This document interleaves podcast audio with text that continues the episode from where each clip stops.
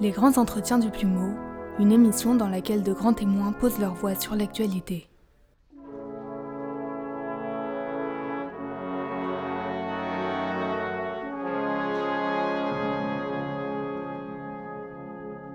Amis auditeurs, bonjour. Pour cet épisode des grands entretiens du plumeau, nous avons le plaisir de recevoir aujourd'hui un écrivain, un journaliste du Figaro, Paul-François Paoli, bonjour. Bonjour. Merci beaucoup d'être avec nous. Alors aujourd'hui, nous allons discuter d'un sujet aussi essentiel que grave, la disparition de l'identité française, puisque vous avez récemment publié un livre intitulé Aux sources du malaise identitaire français aux éditions L'Artilleur. Vous y expliquez notamment que la France ne sait plus qui elle est, que les Français, si ce terme signifie encore quelque chose, se sentent dépossédés de leur identité, et vous essayez de comprendre comment nous en sommes arrivés là.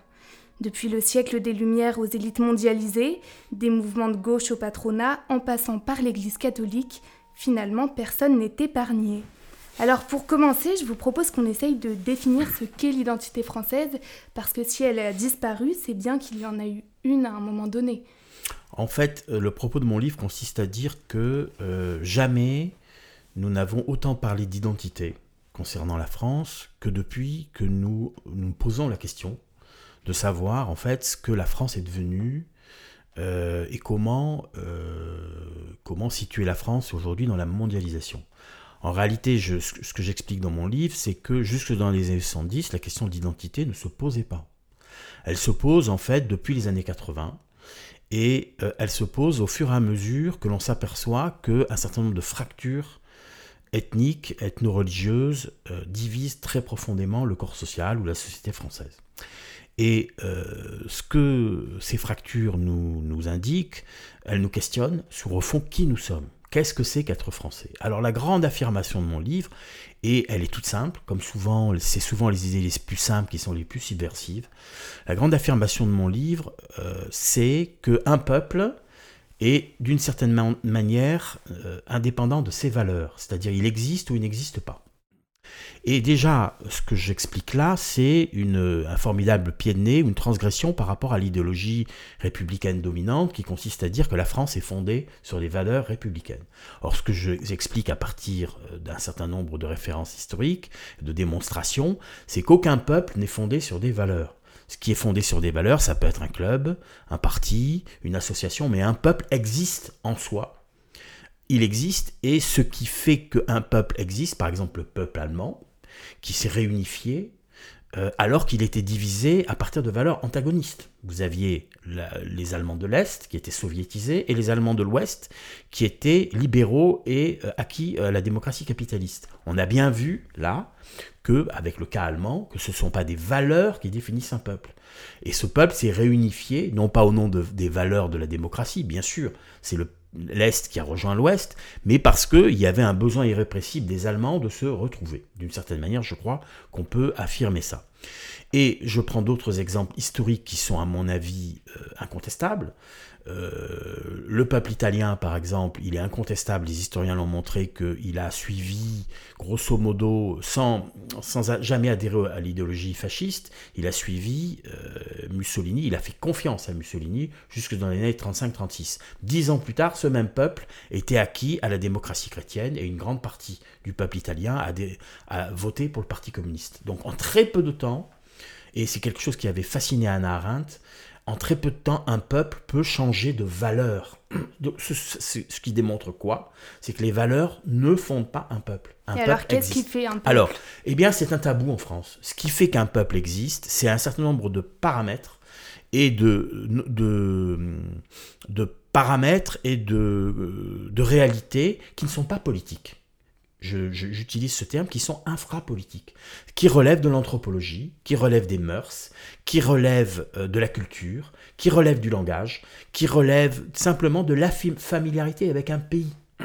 Ce qui fait que des Français sont Français se sentent Français et finalement ne se posaient pas la question de savoir s'ils étaient Français ou pas, c'est leur familiarité avec la France. Et cette familiarité, elle est liée bien sûr au fait que les gens se ressemblent il y a une ressemblance qui fait que c'est la formule de Stendhal que j'utilise. Ma patrie est là où il y, a il y a le plus de gens qui me ressemblent. C'est-à-dire, euh, quand vous êtes dans un pays où il y a des fractures ethniques, où finalement la, la population est de plus en plus hétérogène, euh, sur le plan religieux, sur le plan ethnique, sur le plan des ressemblances physiques, sur le plan de la langue, sur le plan des représentations, eh bien vous vous rendez compte que, que la notion de peuple français commence à battre de l'aile. Et c'est ce qui arrive depuis 30-40 ans en France, qui a commencé dans les années 80. Et à quoi c'est lié justement Ce qui est lié, alors, c'est lié au fait que le principe d'assimilation républicaine qui a toujours marché pour les étrangers qui nous sont proches, qui sont nos cousins de certaine manière, parce que ce sont des peuples latins ou des peuples chrétiens. Donc euh, je, je pense aux Italiens, aux Espagnols, aux Portugais, euh, aux Yougoslaves, aux Polonais, aux Belges et même aux Allemands, qui sont devenus français à travers le processus de l'assimilation républicaine. Ce mécanisme s'est grippé dans les années 70-80. Il s'est grippé pourquoi? Il s'est grippé parce que il y avait un implicite dans cette notion d'assimilation républicaine, un implicite qui était que pour devenir euh, français, il fallait ressembler aux Français. Il fallait vivre comme les Français. À partir des années 80, la prédominance de l'idéologie multiculturaliste anglo-saxonne et l'idée que les gens qui venaient, qui provenaient de nos anciennes colonies, n'avaient pas, finalement, après tout ce que le colonialisme leur avait fait subir, n'avaient pas, finalement, comme devoir d'être comme nous et de nous ressembler, eh bien, cela a créé cette société dans laquelle nous sommes aujourd'hui, qui est une société hétérogène, voire hétéroclite, et qui, sans être multiculturelle officiellement, en fait l'est. C'est-à-dire que aujourd'hui, euh, le, le, droit à la différence prime sur le devoir de ressemblance. Et vous dites même qu'on a importé des cultures en fait depuis cette époque. Oui, mais en fait, ce qui s'est passé, c'est que l'immigration, les grandes vagues migratoires qui ont euh, existé, euh, qui ont essaimé en France à partir de la révolution industrielle, provenaient toujours de pays proches sur le plan culturel et sur le plan religieux. Euh, à partir des années 70 euh, et des années 60 surtout, les, nouvelles vagues migratoires proviennent principalement de nos anciennes colonies. Donc, d'une part, ces populations sont euh, beaucoup plus éloignées de nous sur le plan culturel et religieux, puisque l'islam est quand même leur religion prédominante, et d'autre part, le conflit colonial, l'antagonisme lié aux conflits coloniaux n'a pas été réglé et ne s'est pas réglé. Et non seulement il ne s'est pas réglé, mais il s'est même accru. Et ça, c'est la responsabilité directe de la gauche, et en particulier du mitterrandisme et de François Mitterrand dans les années 80. Il faut se rappeler quand même de ce que disaient ces gens, de ce que disait Mitterrand quand il disait ils sont, ils sont, euh, chez nous, chez eux. Il a eu cette formule, ou la formule célèbre de Daniel Mitterrand, la France est à tout le monde. Donc l'idée, au fond, que nous avions une dette envers ces peuples, une dette envers ces peuples que nous avions colonisés et donc opprimés, selon la vulgate dominante, et que cette dette, eh bien, il fallait que nous la payions, et par, un, au fond, une procédure particulière, c'est-à-dire la fin de l'assimilation républicaine. C'est-à-dire que nous avons rompu avec une tradition qui d'ailleurs ne pouvait plus fonctionner, parce que l'immigration de masse rend cette assimilation impossible. On peut assimiler des individus, à travers un long processus de gestation qui fait que les, nouveaux venus finissent par ressembler aux gens qui les accueillent, mais on ne peut pas assimiler des groupes humains, des communautés entières. Or, à partir du, moment où le regroupement familial est instauré en 1974, euh, ce sont des groupes entiers qui s'installent sur le sol français. Michel Rocard, je cite, je cite le grand, interview de Michel Rocard, le dernier qu'il a donné avant sa disparition au Point.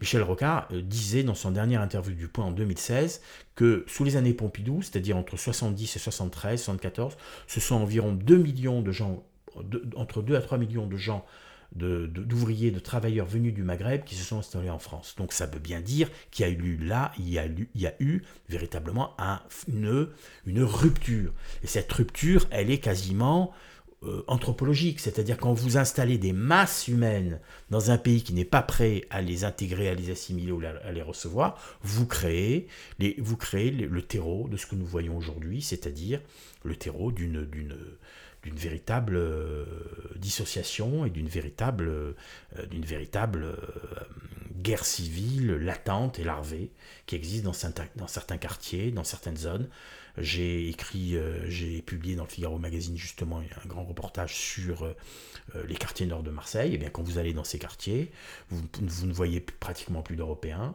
Vous voyez pratiquement plus de Français de souche, comme on dit, ou de Français d'origine. Alors on vous dira, mais aussi ils sont Français, ils sont nés en France. Oui, ils sont Français, mais ils ne sont, ils sont Français, mais ils sont autre chose aussi. Ils sont, comme l'a dit Macron, comoriens, algériens. Ils sont, ils sont dans une logique de dédoublement identitaire qui fait qu'ils sont français, évidemment, quand, quand il s'agit des mêmes droits que les Français, Là, ils sont tout à fait français, il n'y a aucun doute.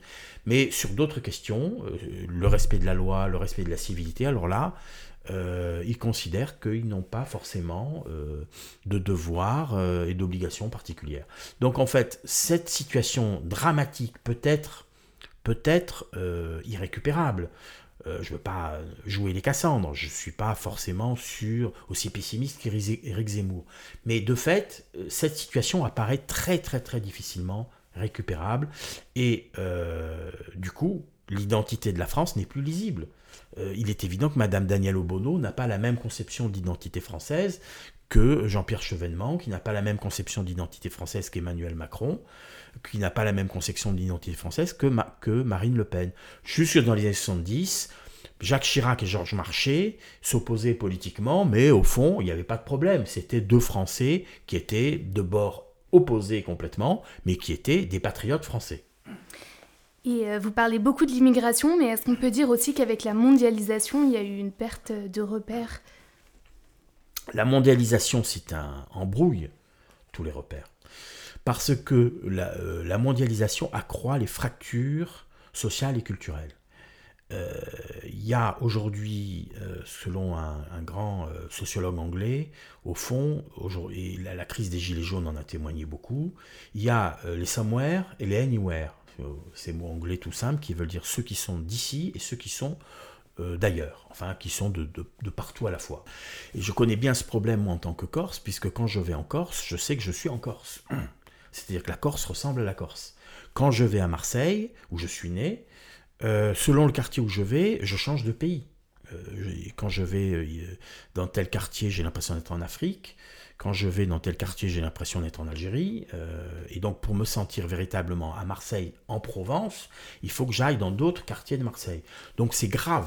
C'est grave parce que ça rompt le sentiment de familiarité des individus avec leur lieu de vie et parfois leur lieu de naissance.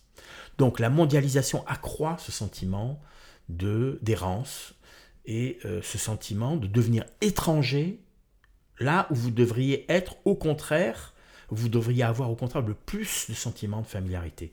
Donc moi je suis né à Marseille, je le vis ce sentiment. Je le vis personnellement. Quand je vais à Marseille, j'arrive gare du Nord, j'ai parfois l'impression d'être à Tunis. Donc, j'arrive gare Saint-Charles, excusez-moi, et que je vois les petits choufs, les petits dealers qui sont là euh, à proposer leurs marchandises, j'ai l'impression d'être à Tunis. Et donc, je pense que c'est très malsain. Et je pense qu'il y a une co-responsabilité globale des élites politiques, des partis, des institutions, il y a une co-responsabilité générale. Et de l'Église aussi. Et de l'Église. beaucoup de l'Église catholique. Je pense qu'elle a une responsabilité historique. Et j'en parle avec, euh, comment dire, euh, j'évoque cette question avec douleur, parce que ça ne me fait pas plaisir de dire, parce que ça ne me fait pas plaisir, de, d'écrire que l'Église catholique de France, attention, l'Église catholique de France, a une responsabilité historique dans l'islamisation actuelle de la France. Et elle a une responsabilité historique. Pourquoi? Parce que quand en 1973, à plusieurs reprises, quand il a été question d'arrêter le flux, les flux migratoires en, provenance euh, du Maghreb, l'Église a fait partie des institutions et des organisations qui, euh, qui s'y sont opposées. Je cite un exemple qui est irréfutable. C'est un exemple historique. En 1973, à Marseille, à la gare Saint-Charles, un ouvrier algérien euh, est euh, abattu au cours d'une rixe et la police considère, la justice, que c'est une rixe de caractère raciste. À ce moment-là, le, gouvernement algérien euh, prévient le gouvernement français que l'immigration algérienne va être interrompue. À ce moment-là, François Serrac, qui est le patron du CNPF, euh, émet une protestation en disant nous avons besoin de la manœuvre, absolument de la manœuvre algérienne, et tout le corps politique français, de tous bords, euh, de la gauche à l'extrême gauche, mais aussi, euh, chez, aussi, aussi du centre, de certains libéraux, certains gaullistes, et l'Église catholique, et toutes les églises, considèrent que le racisme, bien entendu, est un fléau, et que l'immigration doit pouvoir continuer. Et beaucoup plus grave, beaucoup plus grave, en 1975, quand Valéry Giscard euh, a comme hypothèse, défend l'hypothèse d'un retour pour 500 000 Algériens en France, c'est Raymond Barre, qui est catholique, militant, qui s'y oppose et soutenu par toute l'Église catholique. Il faut voir que, euh, troisième élément, le cardinal Lustiger a été consulté par le général de Gaulle dans les années 60, lorsqu'il s'occupait je crois, du cercle étudiant de la Sorbonne, je crois. Hein. Je ne suis pas sûr qu'il était à la Sorbonne, peut-être qu'il était ailleurs, mais peu importe, il s'occupait des étudiants catholiques. Et il était déjà très connu parce que c'était un homme d'une grande valeur, d'une grande stature, qui était déjà connu pour sa valeur et sa stature. Et eh bien le général de Gaulle un jour a appelé le cardinal Lustiger. C'est Gérard Leclerc, le journaliste Gérard Leclerc, qui m'a fait cette, euh, qui m'a transmis cette information. A appelé le, le, cardinal Lustiger pour lui demander est-ce que vous croyez que ces gens venus euh, des pays musulmans vont s'intégrer, vont devenir français? Et le cardinal Lustiger lui a dit, mais moi j'ai toute confiance en les valeurs, républicaines. Bien sûr, euh, il y aura, ils deviendront de bons Français, de bons républicains comme tous les, autres immigrés. Eh bien, le, cardinal Lustiger, à la veille de sa mort, a, euh, il a regretté. Il a regretté d'avoir euh, non pas illusionné De Gaulle, parce que De Gaulle se faisait pas d'illusions, il pensait que de toute façon, euh, au contraire, il fallait restreindre au maximum l'immigration. Il ne cesse de le dire à Pompidou et à Perfit, mais Pompidou est sous l'emprise du patronat français qui a besoin, et ici la thèse de Zemmour est absolument valide, elle est historique, le patronat français a besoin d'une main-d'œuvre pour faire pression sur les salaires. Et ça, c'est le capitalisme est responsable, ce type-là de capitalisme est responsable de la situation où nous, sommes aujourd'hui. C'est-à-dire pour le grand patronat, ça n'a aucune importance qu'un ouvrier soit algérien, qu'il soit musulman, du moment qu'il est un, un bon ouvrier et qu'on peut... Voilà. Donc, il faut quand même voir qu'il y a une co-responsabilité historique d'un certain nombre d'institutions pour des raisons complètement opposées. Pour la gauche, pour l'extrême gauche, parce que le, prolétariat immigré est un prolétariat de substitution à une classe ouvrière française qui est intégrée au mode consumériste et, euh, qui s'embourgeoise. Donc le vrai prolétariat, c'est le prolétariat immigré qui est révolutionnaire potentiellement. Pour les chrétiens, eh bien, les immigrés sont des hommes comme les autres, donc on est aveugle. Pour le patronat, c'est une chair fraîche à exploiter qui est évidemment bienvenue. Et puis tous les autres, ce sont les inconscients, les idiots, les lâches, enfin toutes les, habituels euh, qui de toute façon n'osent pas aller à, contresens, à contresens de l'histoire. Donc la situation que nous vivons aujourd'hui, elle était prévisible pour des esprits lucides. Elle était prévisible. Mais ça va peut-être encore plus loin parce qu'aujourd'hui, il y a aussi une repentance des hommes politiques. Je pense à Emmanuel Macron pendant sa campagne en 2017 à propos de l'Algérie. Il disait que la France devait présenter ses excuses à l'égard de celles et ceux envers lesquels nous avions commis ces gestes. Donc c'est dur d'avoir... Si on n'a pas d'histoire, c'est Macron fait partie de ce sérail.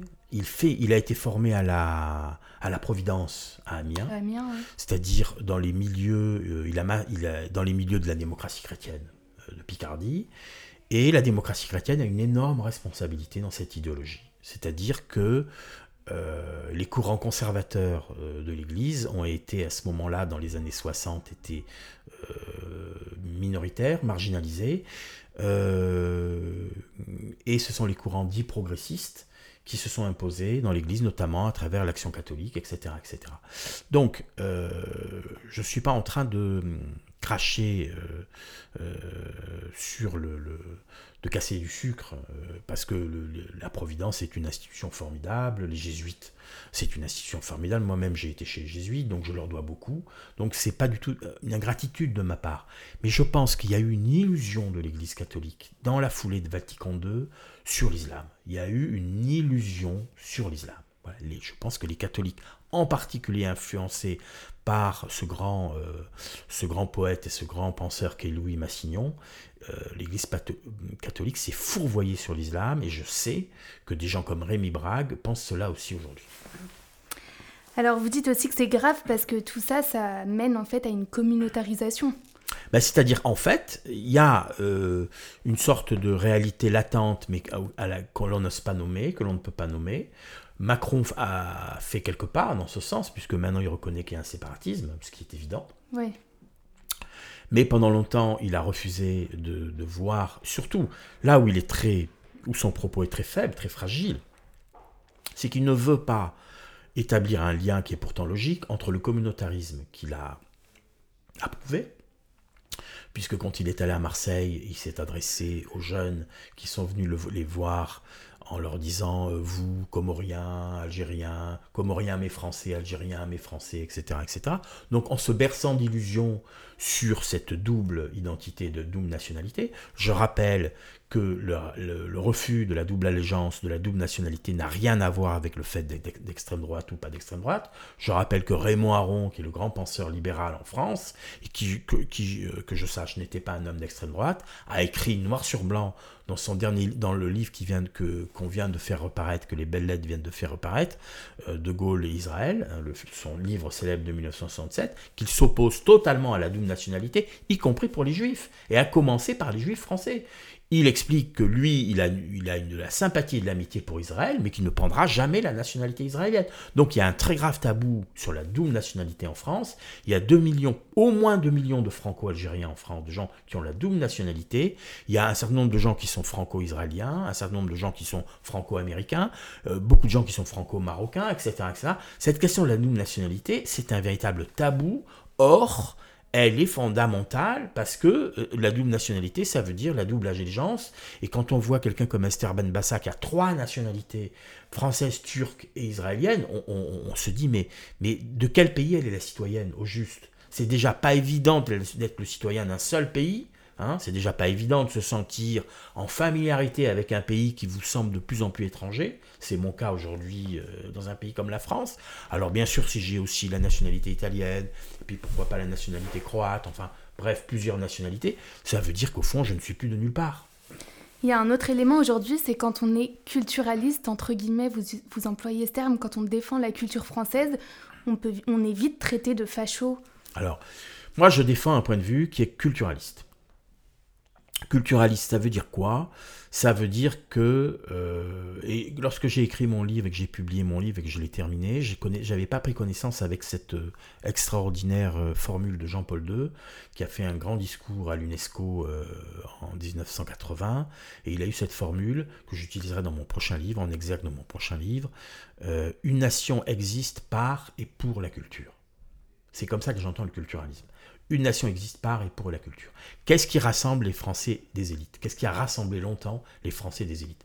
C'est que ces élites étaient culturellement de haut niveau, avaient un haut niveau de culture, et que toutes se considéraient comme un honneur de d'être héritières de la civilisation française. Et, et au fond, qu'est-ce que c'est que la culture française? Eh bien, c'est trois choses, à mon sens. C'est d'abord une langue, une langue dont euh, le pape euh, Paul VI a dit un jour, a eu cette formule extraordinaire à propos de la langue française, le, le français, la langue française est la grammaire de l'universel.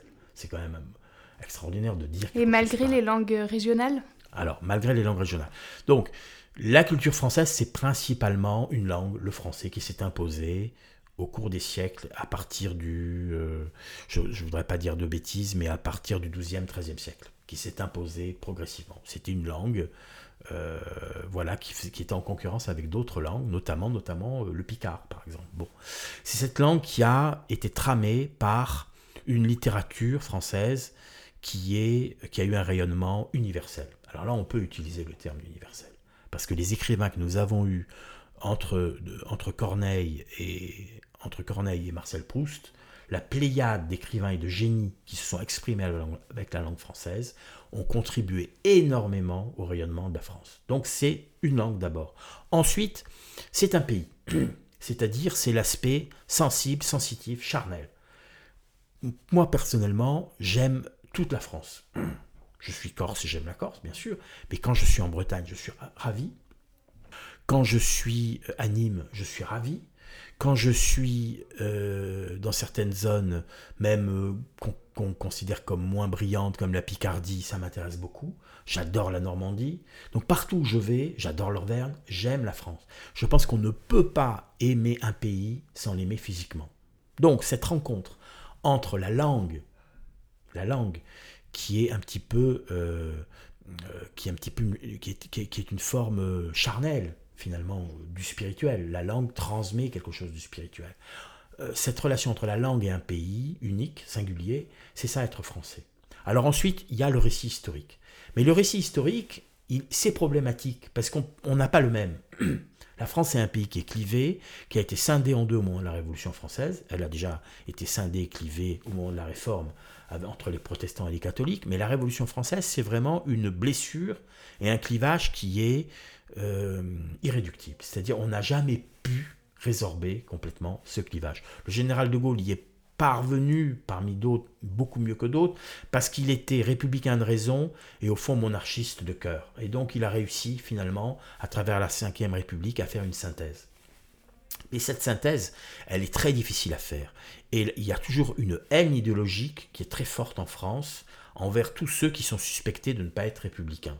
Et donc, ce que je dis, et c'est peut-être l'originalité de mon propos, c'est que ce qui fait la France, c'est pas la République. La République est une expression institutionnelle de la France. La République, c'est l'expression institutionnelle de la France. Mais ce qui fait la France est en amont de la République, précède la République. C'est une continuité historique. Et dernière question, comment sortir finalement de cette crise identitaire euh, Je pense que pour sortir de cette crise identitaire, il faut entamer une révolution culturelle. Il faut entamer une révolution culturelle. Il faut d'abord faire appel au courage et euh, au courage, c'est-à-dire un courage qui consiste à admettre un certain nombre de faits qui sont aujourd'hui patents. L'échec massif historique de l'intégration d'une grande partie des populations provenant de nos anciennes colonies est un fait.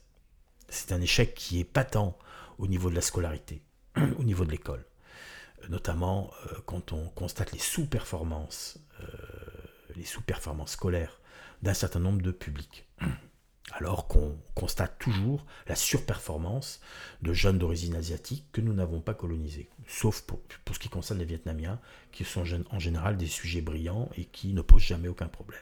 Donc il y a aujourd'hui, qu'on le veuille ou non, un, certain nombre de signes d'échec, notamment au niveau de l'éducation nationale, notamment au niveau de la, délinquance et du, non-respect de la loi et de l'incivilité, euh, un certain nombre de, signes qui montrent que euh, la greffe n'a pas pris. La greffe n'a pas pris. Et donc il faut remettre en cause l'immigration en provenance des pays de nos anciennes colonies. Je pense absolument que c'est une mesure de salut public. Ça, c'est la première chose. Ensuite, il faut entamer un débat sur les questions de la double nationalité. C'est un débat courageux. Moi, si demain la Corse est indépendante, eh bien, je me poserai la question de savoir si je suis corse ou je suis français. Mais je ne proposerai pas la double nationalité. Parce qu'un pays qui prend son indépendance, eh bien, euh, il faut que les gens prennent leurs responsabilités. Je pense que ça n'arrivera pas, heureusement. 80% des Corses sont contre l'indépendance de la Corse. Donc, ce cas de figure n'arrivera pas. Mais je ne pas trop à l'ordre du jour pour l'instant. Pour l'instant, non. Mais quand vous allez voir ce qui, la fracture qui peut se produire entre l'Écosse et l'Angleterre, ou entre la Catalogne et l'Espagne, il n'est pas impossible ni improbable que ces pays deviennent un jour indépendants. Et donc l'État-nation euh, classique risque d'être bousculé aussi en France. Alors c'est vrai que le nationalisme en Bretagne euh, aujourd'hui a beaucoup régressé et est devenu très marginal. Mais malgré tout, euh, le, prochain livre que je suis en train d'écrire, que je suis en train de terminer, c'est sur la relation entre la France et la Corse. Et en fait, ce qui se passe dans beaucoup de régions françaises, on l'a vu avec les Gilets jaunes, c'est en fait une fracture anthropologique. C'est-à-dire un certain nombre de régions ne se sentent plus concernées par la France parisienne.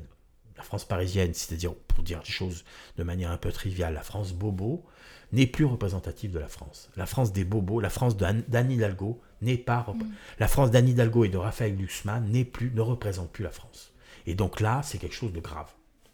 Et donc, pour répondre à votre question, une révolution culturelle qui euh, soit en mesure de reconstituer le lien euh, qui est un lien de sens commun entre l'identité subjective, c'est-à-dire l'identité telle qu'on la ressent, ce que je suis, et la nationalité. Tant qu'on n'aura pas recousu ce lien, euh,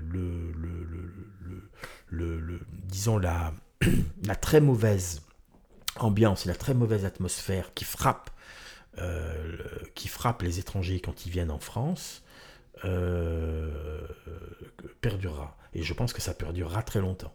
Moi, quand je vais à Amsterdam ou quand je vais aux Pays-Bas, euh, je sens pas cette tension avec les avec l'immigration, avec les immigrés. Je la sens pas avec les jeunes notamment. Et pourtant, il y a beaucoup, beaucoup d'immigrés aux Pays-Bas, beaucoup de Marocains. Et eh bien, personnellement, quand je vais à Amsterdam, je n'ai jamais ressenti cette tension. Quand vous arrivez à Marseille, vous la ressentez. Quand vous arrivez à Paris, dans certains quartiers, vous la ressentez. Eh ben, merci beaucoup en tout cas pour cette analyse. Paul-François Paoli, je rappelle que vous êtes journaliste et écrivain. Quant à vous, chers auditeurs, merci de nous avoir écoutés. Abonnez-vous à toutes nos plateformes et si vous avez aimé, on compte sur vous pour partager cet épisode. À très bientôt sur le plumeau.